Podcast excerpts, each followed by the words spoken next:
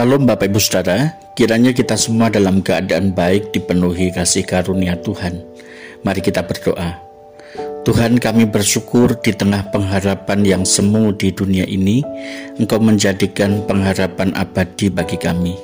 Dalam nama Tuhan Yesus kami bersyukur. Amin.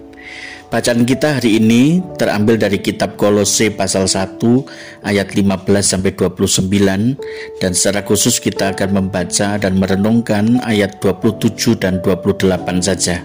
Demikian firman Tuhan. Kepada mereka Allah mau memberitahukan betapa kaya dan mulianya rahasia itu di antara bangsa-bangsa lain, yaitu Kristus ada di tengah-tengah kamu, Kristus yang adalah pengharapan akan kemuliaan. Dialah yang kami beritakan apabila tiap-tiap orang kami nasihati dan tiap-tiap orang kami ajari dalam segala hikmat untuk memimpin tiap-tiap orang kepada kesempurnaan dalam Kristus. Kristus penggenapan pengharapan kita. Kita semua mencari pengharapan yang tidak mengecewakan, yang tidak membuat kita kehilangan harapan pada akhirnya. Kita juga mau percaya bahwa apa yang kita harapkan akan terjadi. Apa yang kita minta dari sesuatu tempat, tentu kita menaruh harapan itu. Firman Tuhan juga mengatakan bahwa pengharapan itu adalah sauh atau jangkar pada kapal yang kuat dan aman bagi jiwa kita yang telah dilabuhkan sampai ke belakang tabir. Kalau kita membandingkan dengan bacaan Ibrani 6 ayat 19. Kita memintanya memberi ketentraman hati, makna hidup, tujuan dan arah, alasan untuk tetap melangkah, bantuan untuk melewati kesukaran dan kekecewaan kita memintanya memberikan kelepasan dari rasa iri atau cemas, sukacita di pagi hari dan istirahat di malam hari. Fakta tersebut memperhadapkan kita pada realita ini. Bila pengharapan kita mengecewakan, berarti pengharapan itu keliru dan kita menjadi kecewa. Roma 5 ayat 1 sampai 5 juga berbicara tentang pengharapan yang tidak mengecewakan bahkan di tengah penderitaan. Mungkin kita berpikir di manakah ada pengharapan itu bisa ditemukan.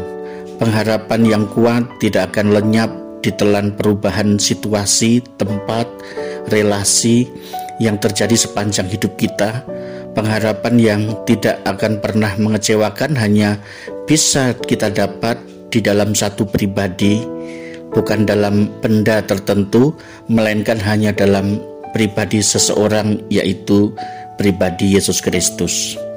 Sebenarnya secara sadar atau tidak, Yesus Kristuslah yang diperlukan oleh hati yang kosong manusia. Sebab yang sesungguhnya kita perlukan adalah kehidupan, hidup yang benar-benar mengalami perubahan dan yang memuaskan hati kita, hidup yang utuh dan berkelimpahan. Orang lain bisa mengasihi dan menghormati kita, tetapi mereka tidak dapat memberi kehidupan. Situasi bisa membuat kita lebih mudah, tetapi tidak bisa memberi hidup yang sesungguhnya. Tempat bisa membawa perubahan tertentu dalam hidup kita, tetapi juga tidak memberi hidup. Prestasi bisa membuat kita puas, bangga untuk sementara, tetapi itu juga tidak memberi kehidupan.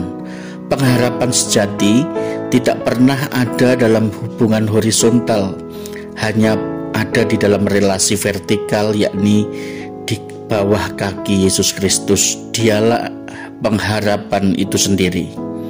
Saat ini, marilah kita meletakkan hati kita pada Kristus, penggenapan dari pengharapan manusia, supaya kita memperoleh hidup. Pengharapan bukan suatu benda, tempat, situasi, atau pengalaman, pengharapan adalah seorang pribadi Yesus Kristus. Mari kita berdoa. Tuhan tolonglah kami supaya tidak meletakkan pengharapan kami kepada hal-hal yang fana dan sementara, tetapi kami mengharapkan Engkau supaya kami memperoleh kehidupan. Dalam nama Tuhan Yesus kami berdoa. Amin.